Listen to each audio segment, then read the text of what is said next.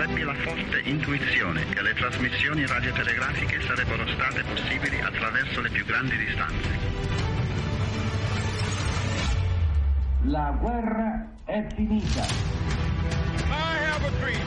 three, two, one. The World Trade Center exploded. Campioni del mondo! Ave Mustafa. Il mondo alla radio. Dall'attualità internazionale alla cronaca locale. Bentrovati da Stefano Leszczynski in studio per questo appuntamento pomeridiano con il mondo alla radio, lo spazio di approfondimento qui sulla Radio Vaticana. Daniele Giorgi per la parte tecnica, Gianmarco Murroni per la regia di questa edizione che apriamo eh, con quanto sta avvenendo in Ucraina. Ci avviciniamo sempre di più alla fatidica data del ventiquattro febbraio, quindi alla data che segna l'anniversario, il secondo anniversario di questa terrificante guerra che non accenna eh, a diminuire. La cronaca la conoscete bene, la ascoltate in eh, tutte le edizioni del, eh, dei radiogiornale e delle analisi eh, geopolitiche. Quello che si sente meno spesso invece è quello che riguarda le condizioni di vita di chi si trova coinvolto in eh, questo conflitto, di chi deve gestire la propria vita quotidiana eh, in una sorta di normalizzazione della, della guerra, di chi è rimasto profondamente colpito e si trova eh, a vivere ormai eh, da solo. Per questo siamo in collegamento con Leopoli, con la casa salesiana di Leopoli, il centro Don Bosco, e con padre Andri Bodnar, che abbiamo sentito spesso nel corso di questa guerra. Ben trovato padre Bodnar, grazie per essere ancora con noi. Grazie, buonasera. Padre, padre Bodnar, la situazione, lo abbiamo detto, è sempre, è sempre molto, molto difficile. Ormai ci avviciniamo alla scadenza del secondo anno di guerra. Noi ci sentiamo e ci siamo sentiti spesso eh, fin dai primi giorni della, della guerra. Eh, cosa è cambiato in questi due anni, padre Bodnar? Eh, cambiato forse... Purtroppo, a dire, è quasi l'abitudine che abbiamo addosso di sentire che la guerra è rimasta in casa, che la guerra continua e che la gente certamente porta addosso ogni giorno questo terribile momento che non sappiamo quando finirà, come finirà, e anche quelle previsioni, tra virgolette, che diciamo quando potrebbe essere un, un fine, non si vede ancora. Cioè, pa- padre Bodnar, voi, voi avete sempre eh, operato a stretto contatto con eh, tutti coloro che avevano eh, bisogno eh, e che avevano bisogno di assistenza, di supporto, sia che fuggissero dalle zone eh, dell'aggressione nei primi mesi, eh, sia che eh, si trovassero a gestire la propria vita da profughi all'interno del, del proprio paese. Leopoli è un centro importante da questo punto di vista, accoglie eh, centinaia di migliaia di profughi e milioni sono, di persone sono passate attraverso questa città anche per andare all'estero. Questo flusso non si è fermato, eh, a seconda delle ondate, degli attacchi tornano a fuggire le persone e continuano a venire verso, verso di voi.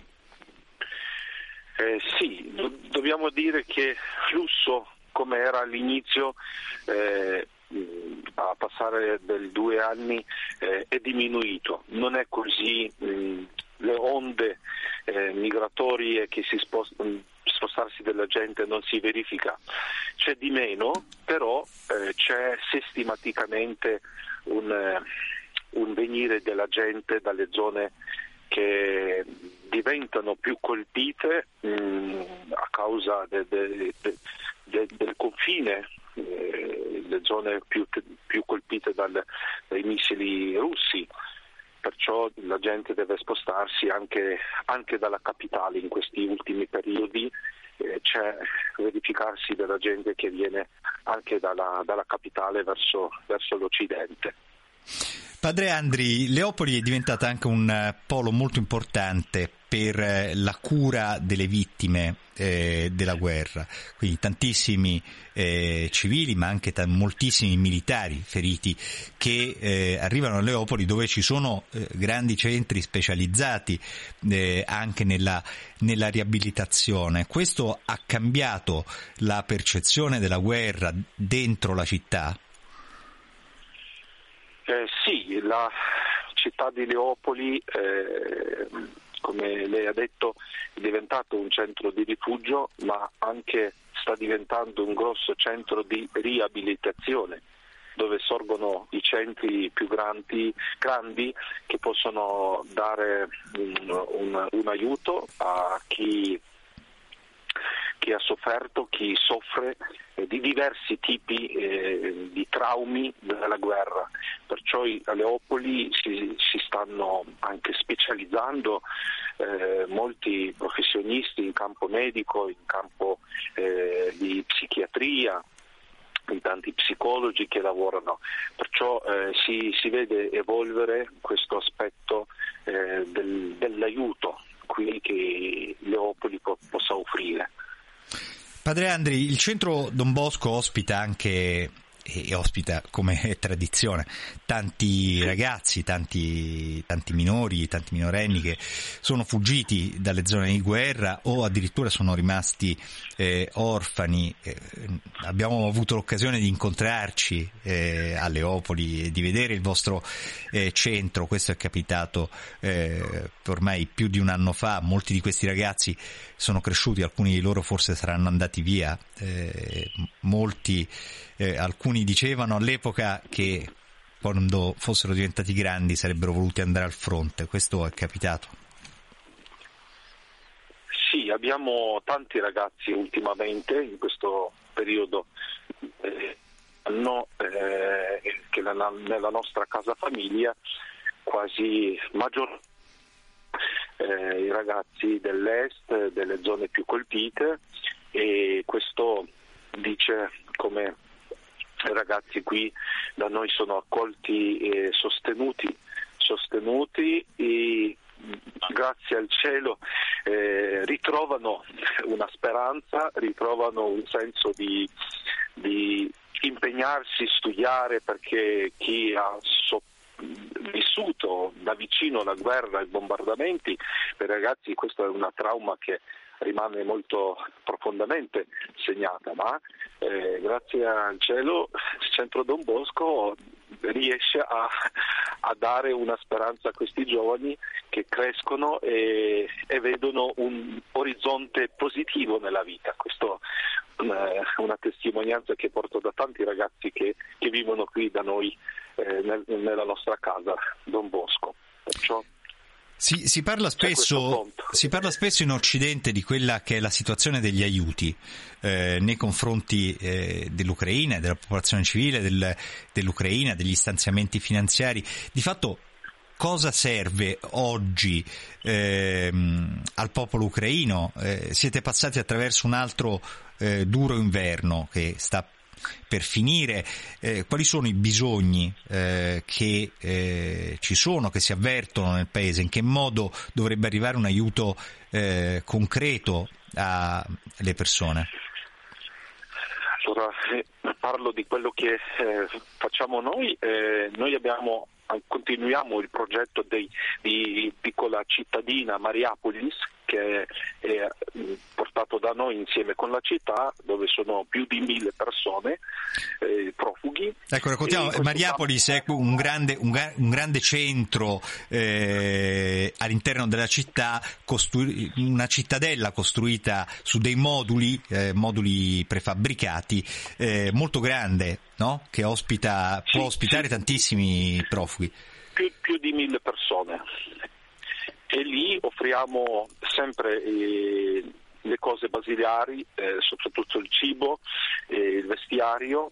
Al momento abbiamo sempre bisogno di, di, di cibo, questo è un bisogno primario, eh, questo potrebbe essere ecco, ancora eh, una una doma- domanda aperta anche per le zone più colpite, dove arrivano i nostri pacchi che facciamo qui a Leopoli e mandiamo tramite i nostri volontari, i nostri sacerdoti salesiani, e questo un aiuto potrebbe essere continuamente eh, richiesto, perché ci sono delle, dei villaggi dove non c'è l'acqua, non c'è eh, elettricità, c'è questo aspetto basilare del cibo eh, eh, rimane all'ordine del giorno.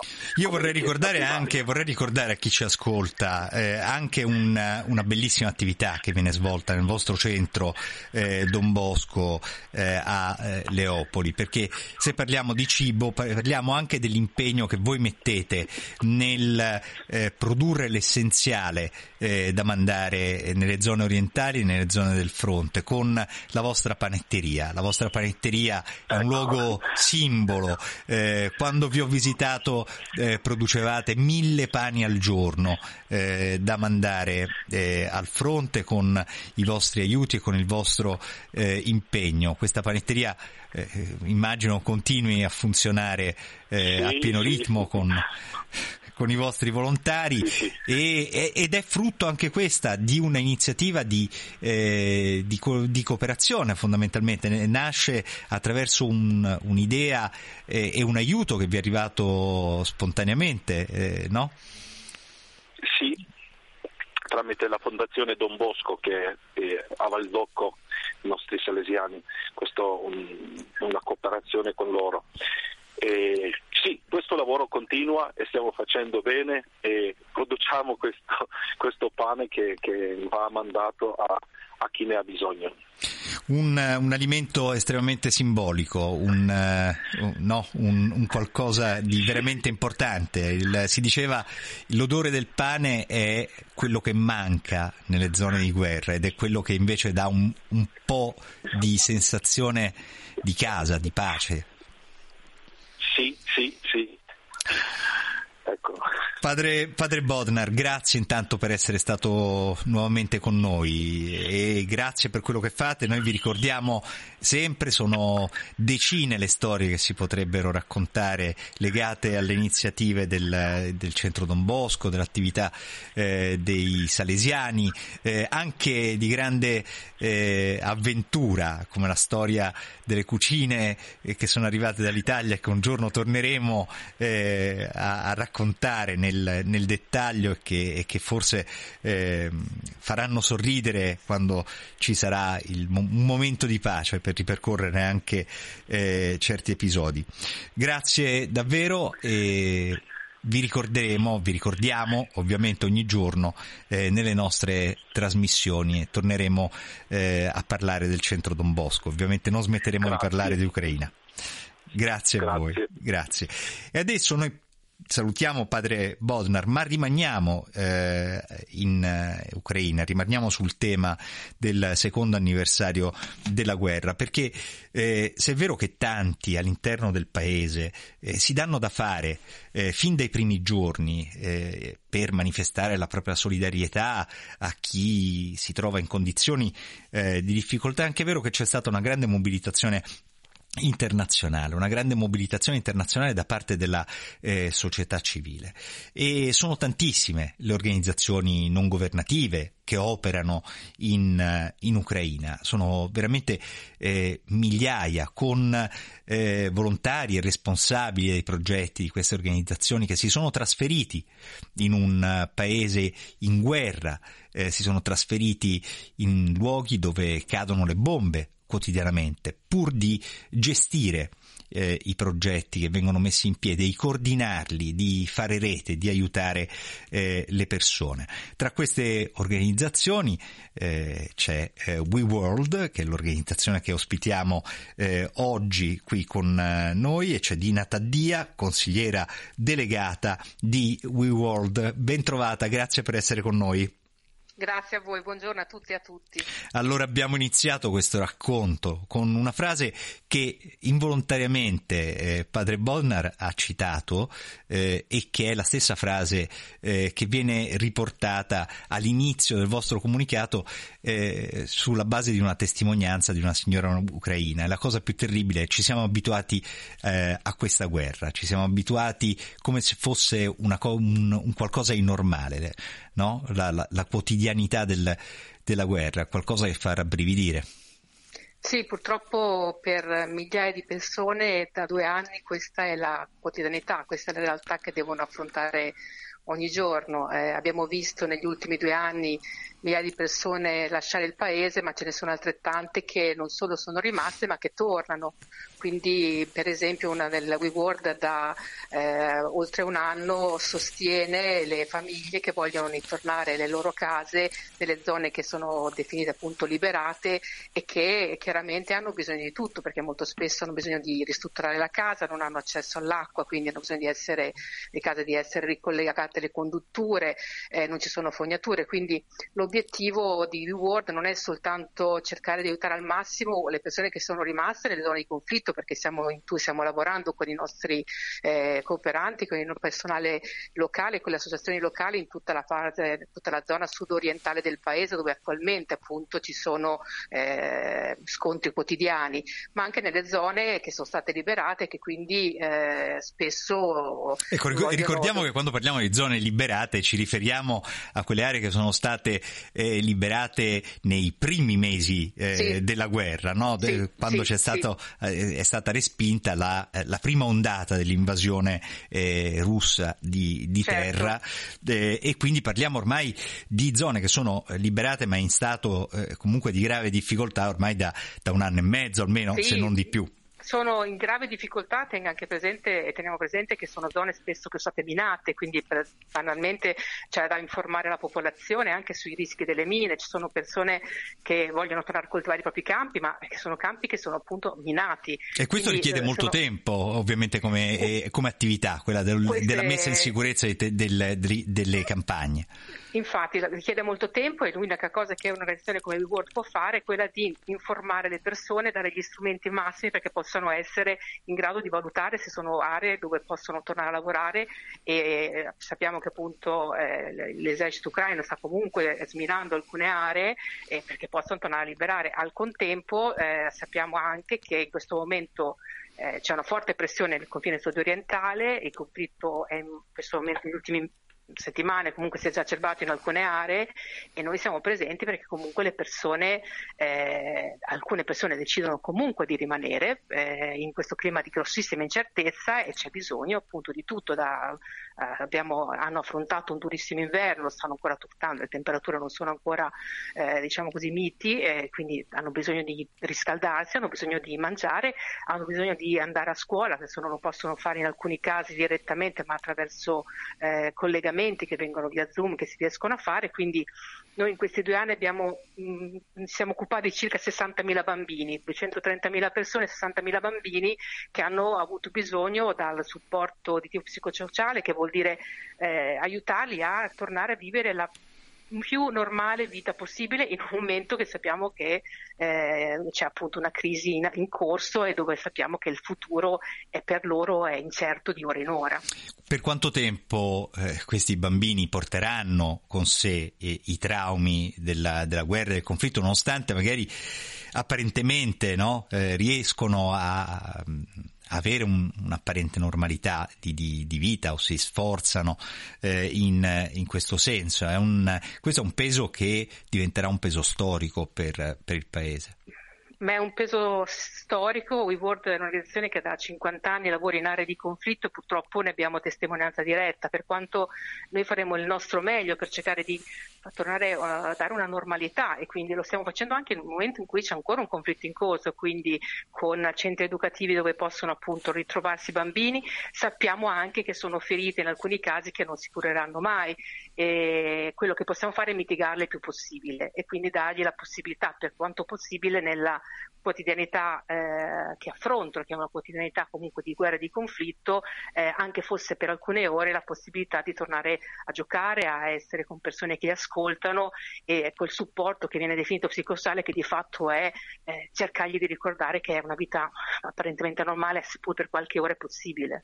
Dina Taddia, una particolarità degli interventi in Ucraina di, di molte organizzazioni eh, non governative, ma della vostra anche, che è quella di eh, operare nel paese mettendo in piedi mh, delle reti di collaboratori eh, e, delle, e delle reti eh, di azione eh, composte soprattutto da eh, personale locale. Questo eh, ovviamente è comprensibile, la difficoltà della lingua, ma eh, ha un significato anche ulteriore. Eh, perché è così importante avere eh, delle persone Eh, del, del paese che vengono coinvolte nei progetti di cooperazione e di assistenza umanitaria?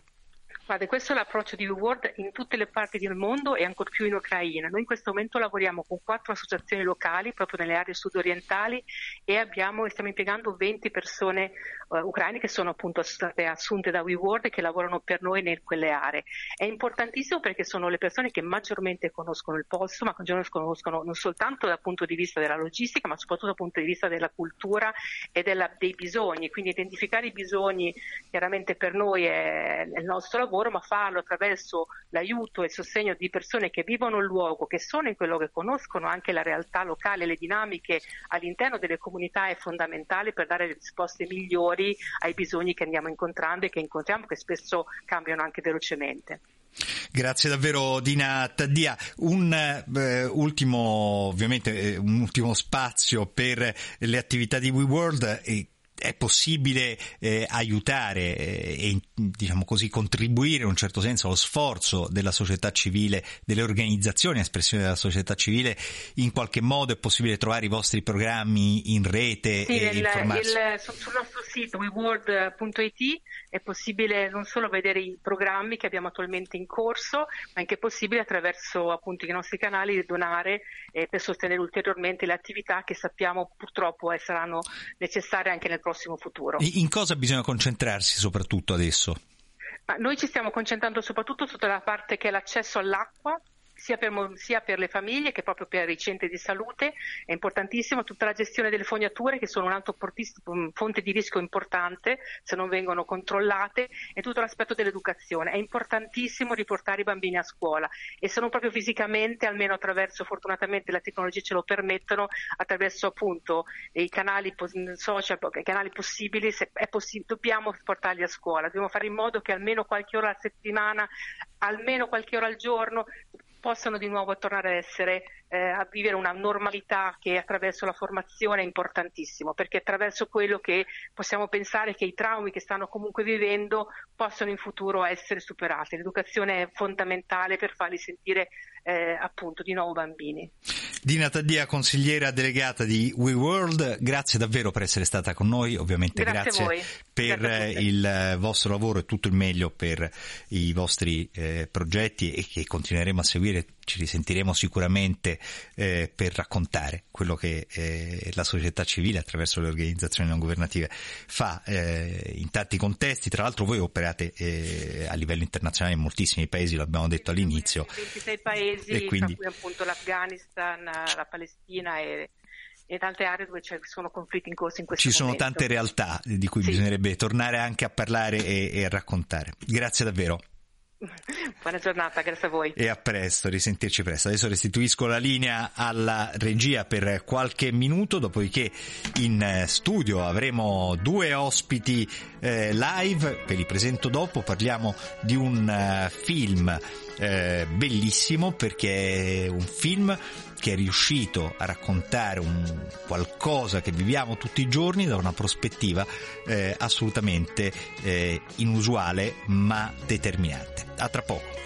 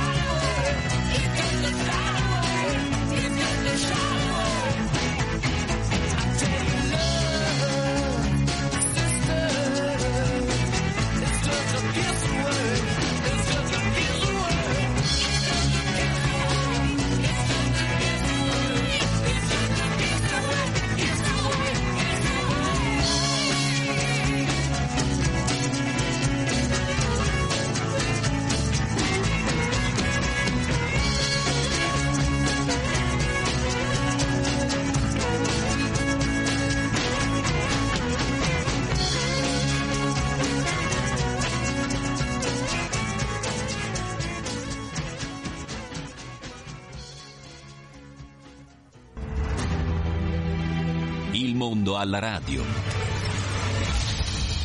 E nuovamente ben trovati da Stefano Leszczynski per questo appuntamento con Il Mondo alla Radio, lo spazio di approfondimento qui sulla Radio Vaticana. Daniele Giorgi e Gianmarco Murroni ancora dall'altra parte del vetro per la regia e l'assistenza tecnica. Come vi ho annunciato nella prima parte del nostro programma, vi introduciamo una, una storia, eh, o meglio vi introduciamo un, un modo, un, un, uno strumento con cui è stata raccontata diversamente eh, la, la vicenda eh, delle migrazioni che noi seguiamo tutti i giorni attraverso la cronaca eh, dei media, la cronaca dei giornali, delle radio, delle televisioni, delle agenzie di stampa, della politica, e che ormai ci emoziona poco, purtroppo, anzi da tanto tempo ci emoziona poco.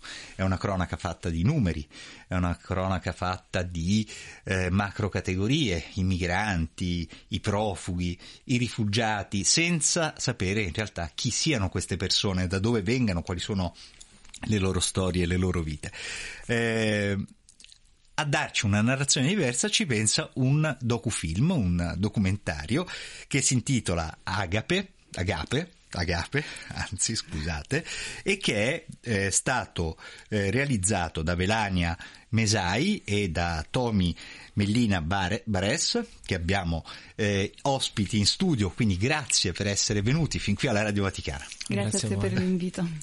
E, eh, ed è stato eh, coprodotto da Confrontichino, un docufilm che non solo ha eh, visto la luce, diciamo così, in diversi premi, in diversi contesti eh, specifici dedicati alle migrazioni, ma che adesso finalmente arriva anche nelle sale in diverse città. Eh, e dunque, Velania, dove arriva il film?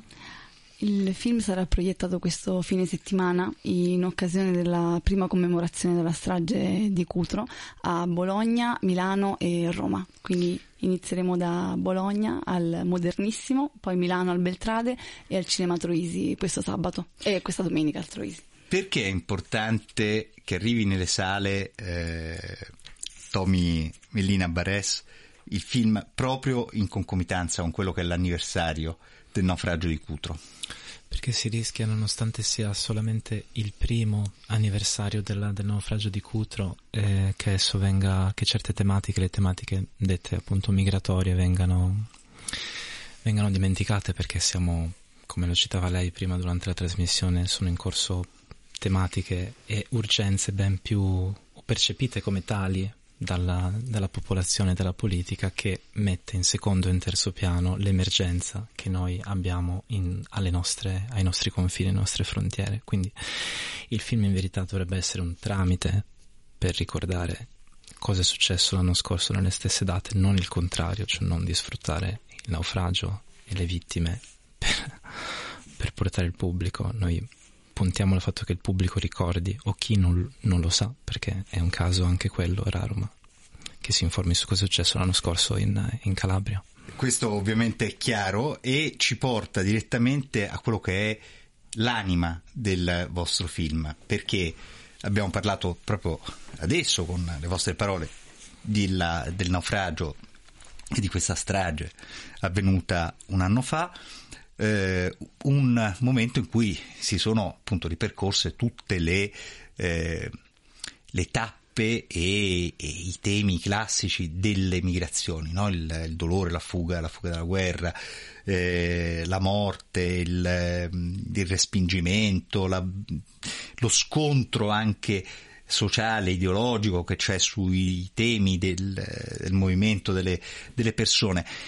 Voi, quando avete deciso di realizzare il vostro film, eh, siete partiti con un'idea e poi vi siete chiesti però come raccontiamo in maniera diversa il, il tema delle migrazioni. Velania. Noi in realtà um, ci siamo arrivati con un inciampo, nel senso che noi dovevamo partire per Lesbo e dovevamo andare là a fare un reportage all'indomani dell'incendio che ci fu a Moria. poi per una serie di vicissitudini non, non riuscimmo ad andare, e nel lasso di tempo che ci eh, divideva dalla prima partenza riflettemmo su quello che saremmo andati a fare, ovvero ci siamo iniziati a chiedere: ma davvero ha senso andare lì per chiedere a quelle persone che erano state intervistate decine e decine e decine di volte sui stessi temi, ovvero sull'incendio, sulla fuga, sulle condizioni eh, nel campo? Ci chiediamo: ma davvero ha senso? È davvero utile? E da lì ci è venuta in mente l'idea, l'idea dell'amore, e l'abbiamo scelto come tema un po' perché era un tema di cui potevamo parlare con tutte quante le persone che erano lì, a prescindere eh, dal fatto che fossero migranti o dal fatto che avessero eh, condiviso lo spazio, appunto, del campo, del campo profughi. Ma non è solo un tema che eh, accomuna quelle persone, perché effettivamente è un tema universale, no? Perché ne potevamo parlare con eh, gli uomini, con le donne, con i bambini, con gli afghani, con i siriani, con eh, i, i nigeriani, ma, era, ma è un tema che accomuna anche noi come, come pubblico. Nelle parole dell'amore ci si può riconoscere un po' tutti, infatti il mio augurio per quelli che verrà, vedranno il documentario sarà proprio quello di riconoscersi in questi frammenti di discorsi amorosi. Agape, l'amore più puro, la forma più alta, no? di, di, di amore che, che, che, si possa, che si possa immaginare, quello disinteressato, quello più, più bello, più alto. Ehm, quanto è stato difficile, Tomi Mellina Bares, ehm, riuscire a instaurare un dialogo su un tema così eh, inconsueto e così intimo per le persone, in contesti Eh, difficili, insomma, dove eh, a volte si pensa anche solo alla sopravvivenza, o le preoccupazioni di riuscire a uscire da una situazione di stallo sono quelle dominanti nella quotidianità? È stato il sono stati i codici, le leggi, del, le leggi non scritte del, del tempo, che ti permettono di, di instaurare dei rapporti di fiducia con cui si può portare avanti quel tipo di dialogo. E quindi noi siamo riusciti a ottenere queste risposte solo dopo molto, dopo molto tempo, dopo lunghe permanenze sul luogo. Purtroppo il giornalismo, l'inchiesta, le inchieste o anche i media sono obbligati per legge di mercato a eh, permanere in quei luoghi troppo poco tempo per instaurare dei veri rapporti umani di reciproca fiducia con queste persone. Quindi il primo mezzo utile è stato il tempo, cioè poter decidere e permetterci del tempo in queste isole da spendere assieme a queste persone. È ovvio che queste persone, ognuna proveniente da paesi diversi, portavano con sé l'eredità culturale del paese d'origine, quindi non solo quella religiosa o quella, eh, diciamo, anche del rapporto uomo-donna, che insomma è diverso in altri, in altri paesi rispetto, rispetto al nostro comune. E, però, io adesso poi vi voglio chiedere alcune storie, quelle che vi hanno colpito di più, eh, alcuni esempi di quello che avete sentito che vi ha colpito eh, di più. È, è vero, il giornalismo ormai fa fatica, no? A raccontare, abbiamo detto, eh, un po' perché ci siamo abituati a, alle categorie, non, non gli attribuiamo più significato, ma anche la notizia in sé eh, perde eh, di significato. Una notizia che è ricorrente in continuazione a volte rischia di smettere di essere una notizia, di lasciare le persone eh, indifferenti. Eh, però eh, voi avete saputo, appunto, concentrarvi su un aspetto che eh, restituisce un'umanità alle singole persone, restituisce dei volti, eh, delle esistenze a questa marea di umana che si sposta eh, e che invece è fatta di singoli individui con i loro sentimenti, con le loro storie, con i loro legami familiari, con le loro eh, personali storie di successo, di fallimento e, e di dolore. Ehm, in collegamento telefonico, e questa è la sorpresa che voi non sapevate, abbiamo Riccardo Noury, portavoce di Amnesty International Italia. Ben trovato Riccardo, grazie per essere con noi.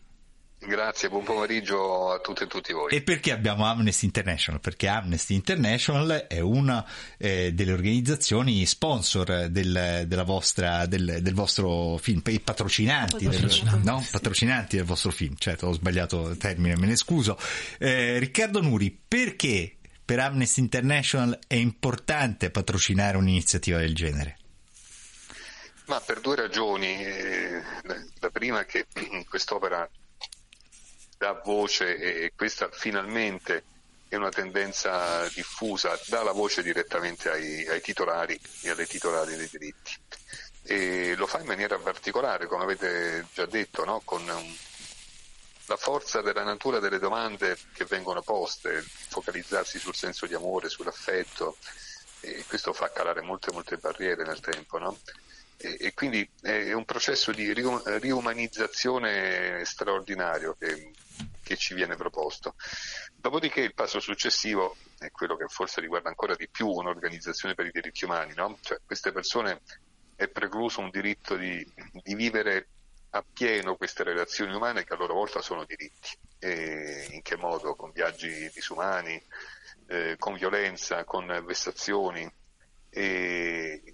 E poi c'è la parte evidentemente più di racconto, no? su, su le ragioni della fuga, la difficoltà di raggiungere un luogo sicuro, cioè molti, molti riferimenti all'Afghanistan, insomma, eh, l'insensatezza, no? di, di, di un viaggio da affrontare in, in quell'unico modo possibile, senza alternative.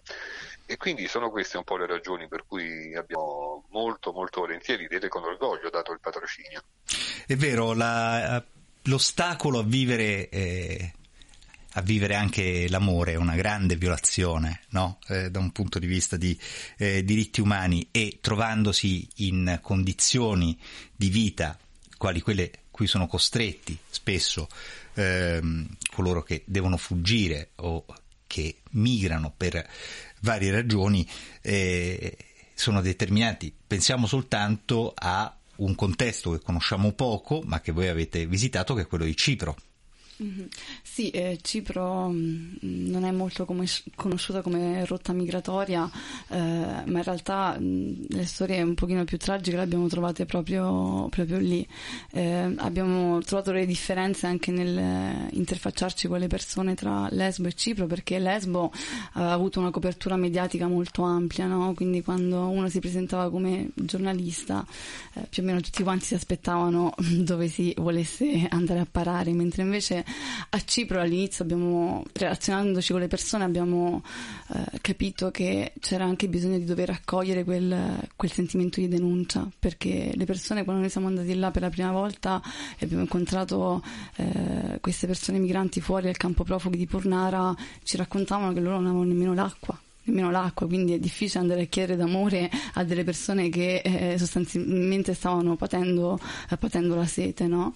Però nonostante questo si è creato un legame di fiducia, eh, andando lì tutti quanti i giorni a portare delle bottiglie di acqua, a parlare, a giocare a cricket con loro, e da là ne sono nate delle interviste bellissime. Ci sono delle immagini bellissime, perché eh, che non credo abbiate tagliato nella sistemazione finale, ma eh, no. In alcuni momenti ci sono queste persone che vi guardano quasi strabuzzando gli occhi quando eh, chiedete dell'amore, insomma, di cosa, di cosa, di cosa volete parlare, e, e invece poi, sciogliendosi, raccontano dell'amore declinandolo in tanti aspetti diversi, perché c'è l'amore nei confronti eh, di una donna eh, lasciata lontano, o che ha compiuto il viaggio insieme a loro e alla quale non possono avvicinarsi, l'amore familiare, l'amore verso i genitori, fraterno, fraterno certo. L'amore che nasce tra gli amici,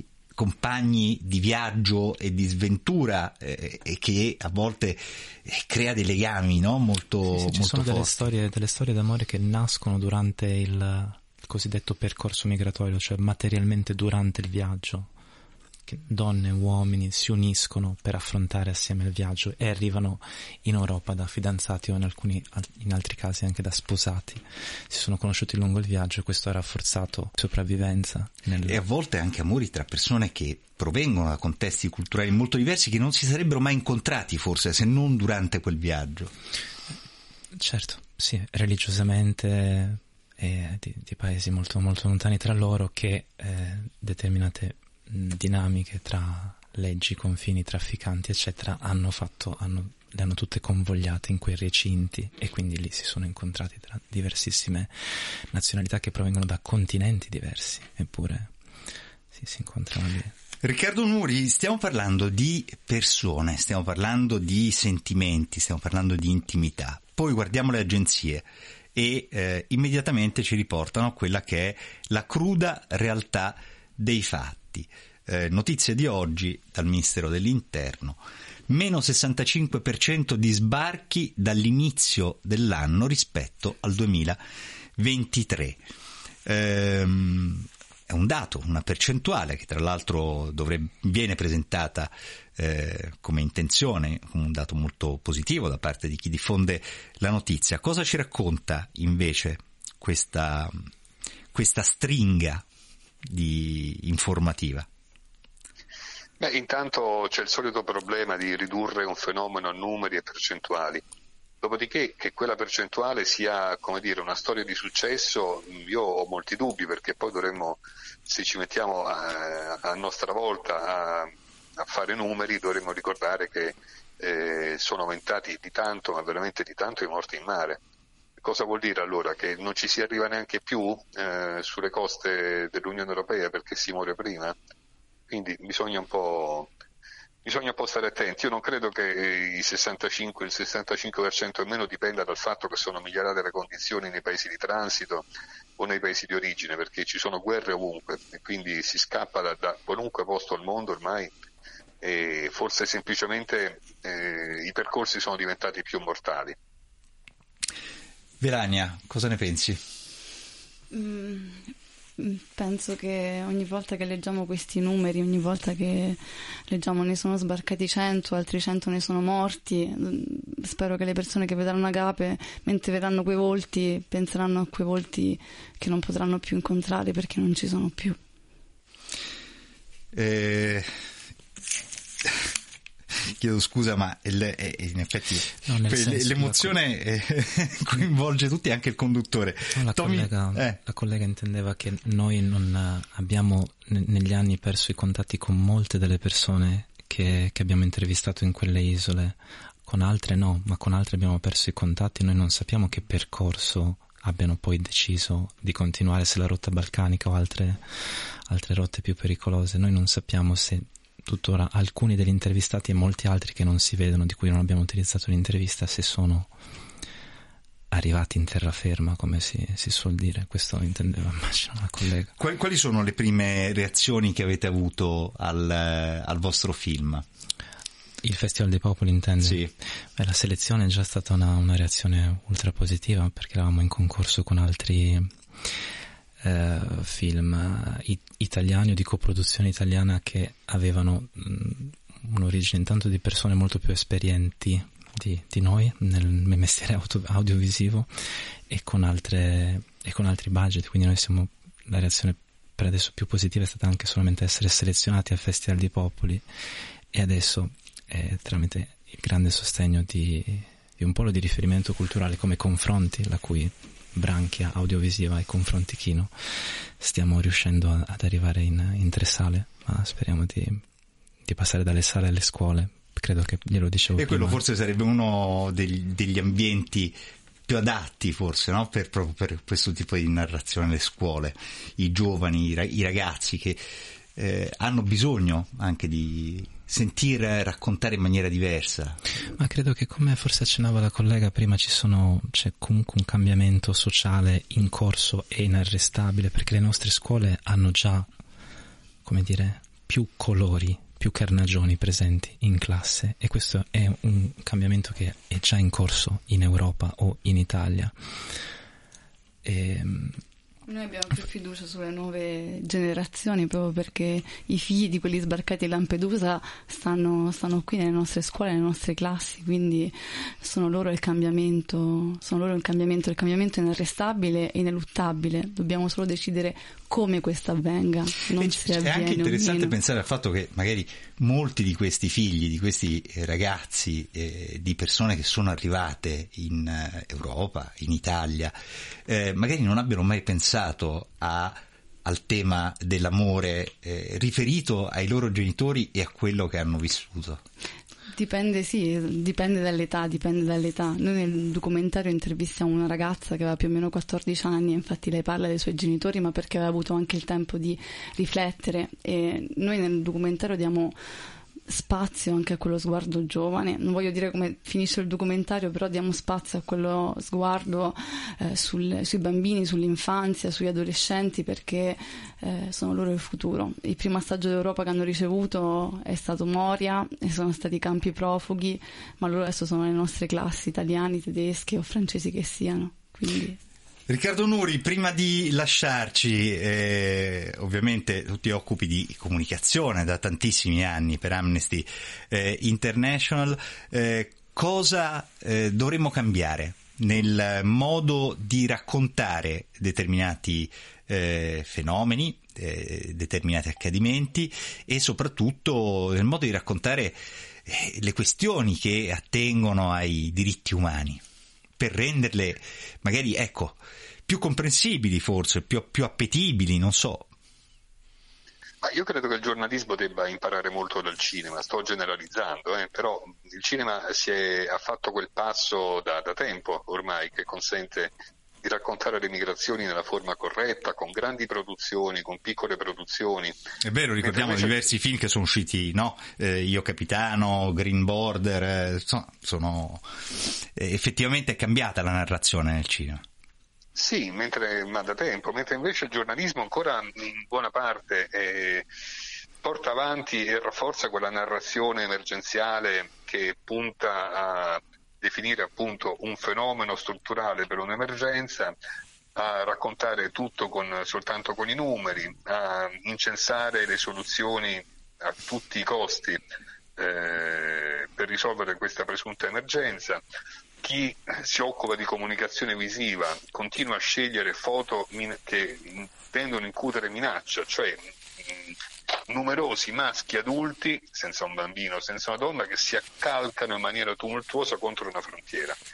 E, allora, e questo è valido in tutto spaventa... il mondo, perché è un'immagine che possiamo riferire a qualsiasi parte del mondo, no? Tanto alla, alla, al continente americano quanto eh, alle frontiere orienta- nord-orientali dell'Europa. Pensiamo alla Bielorussia, no? Quello che era accaduto eh, e che forse ancora oggi accade, eh, e quello che vediamo poi costantemente nelle frontiere balcaniche, ad esempio. È così. Insomma, il cinema ha invertito la narrazione, il giornalismo ancora in parte non ce la fa, in larga parte non ce la fa. Dobbiamo imparare a concentrarci sulle persone, eh? Dobbiamo imparare a raccontare le persone, cosa ne dici?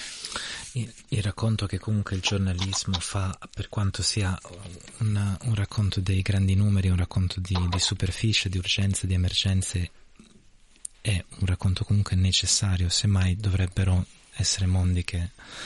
si incontrano. Il giornalismo può integrare la, na- la narrazione eh, cinematografica, dove la narrazione cinematografica, semplificando il linguaggio, spesso non esplica tutte le complessità di un fenomeno come quello migratorio in questo caso. Così... Grazie per le attenuanti che ci ha fornito Tomi Mellina Bares come categoria giornalistica. La testimonianza, l'amore che non si sarebbe aspettata eh, Velania Mesay nel racconto delle persone che ha incontra- che ha incontrato. La storia alla quale sono più affezionata è ovviamente quella di Mustafa, che è il narratore, ma in realtà non è molto spiegata all'interno del documentario, ma per me è stato un esempio, perché Mustafa noi l'abbiamo conosciuto che era molto, era molto giovane, cioè diciotto diciannove anni, quando noi siamo arrivati a Lesbo, e la volta in cui lo incontrammo eh, era la terza volta che la sua richiesta d'asilo era stata respinta, ed era lì perché sperava di costruirsi una, una famiglia, un, insomma una famiglia, di, di, di, di convincere anche la famiglia ad arrivare dall'Afghanistan, visto che era minacciata. Dopo più di due anni a Lesbo riesce finalmente ad arrivare a Ger- in Germania, ed in Germania eh, dopo otto mesi che era lì in attesa della richiesta d'asilo, sua sorella viene uccisa in un attentato eh, all'interno di una scuola a Kabul. E nonostante questo, nonostante nelle riprese che noi facciamo in Germania lui fosse molto depresso, lui ha il coraggio di dirci che l'amore è l'unica forma di resistenza che abbiamo. Questo per me è un insegnamento grandissimo. Grazie, grazie. Velania Mesay, Tomi Mellina Bares, Riccardo Noury per Amnesty International, grazie davvero per essere stati qui. Abbiamo parlato di Agape, un film che tra l'altro trovate nelle eh, sale eh, in questo fine settimana e poi ci auguriamo anche eh, più in là, un film che parla di amore e eh, di migrazioni, ma soprattutto di amore tra le persone. Quindi grazie davvero per averla raccontata e avercela portata qui in studio. Adesso lascio la linea a Cecilia Seppia che freme per portarci le news dell'ultimo momento.